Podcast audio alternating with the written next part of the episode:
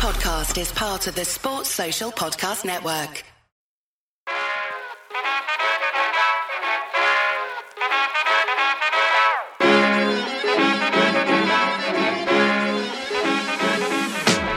Good morning, good afternoon, good evening, wherever in the world you are. This is David Samuel coming to you with another nugget. Today I'm going to talk about leadership. If appropriate, I will challenge leaders on their style of management by floating these questions at them.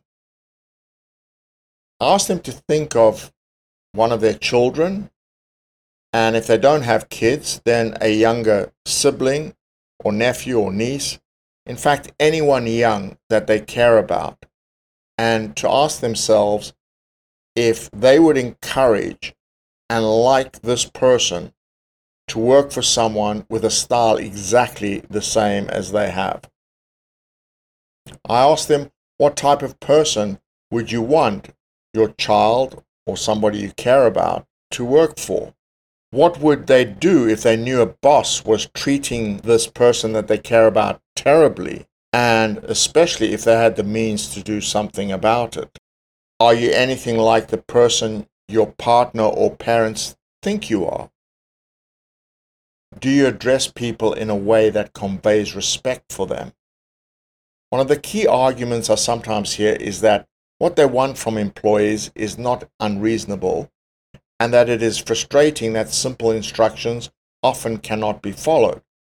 Remember, what is simple for one person is often not that easy for another, and that includes ourselves. See, here's the thing Firstly, employees must be seen as colleagues and therefore having a need to be inspired to work for you and with you. I'm not saying that certain people are not the right fit and that no matter how good one can be as a leader, that there are never situations where it is best for all to part ways. But leadership style is a huge factor in creating a brilliant and fun working environment. If people see work as almost a hobby that they would do without pay, then the upside is absolutely huge. Equally, it doesn't matter whether what you say is right or wrong if it upsets the other person. And no matter how well meaning the content is, there has to be an empathy to understand where they are coming from. Also, at what stage of their life they're in, what stage of their career they're in, the maturity that they have. This is a skill that can and must be learned for good leadership. Soft skills are very difficult to learn because, in part, they come from experience, but also sometimes learning to know what triggers us. As I hinted above, if people are slow to catch on, maybe this is a trigger for you.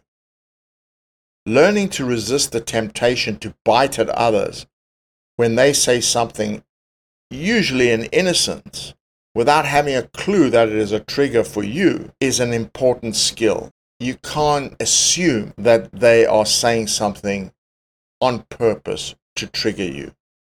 As I said, normally it is said in innocence. I would say it is impossible unless you work on self awareness and been through a lot of personal introspection to be a good leader. Another skill is understanding that it is often more important how you say something, the words you use, the tone of voice, and the timing of when you say something being more important than what you say. Your legacy as a leader will not rest solely and ultimately in your successes and achievements but in how you made people around you feel. Being mentored and coached is the most meaningful investment of your time and resources because no one can see or experience themselves unbiasedly. Business is learning fast from sport, where the very best invest in coaches to improve and never stand still.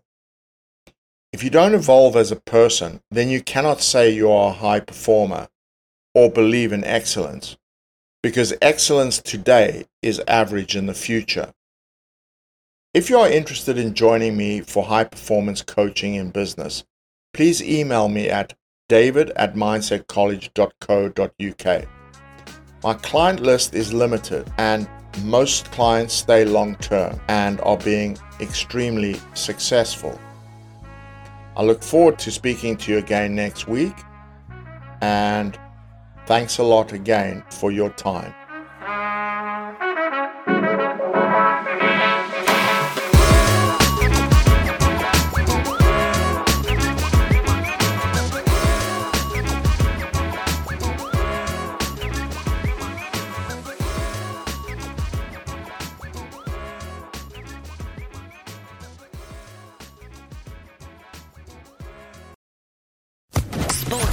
Podcast Network.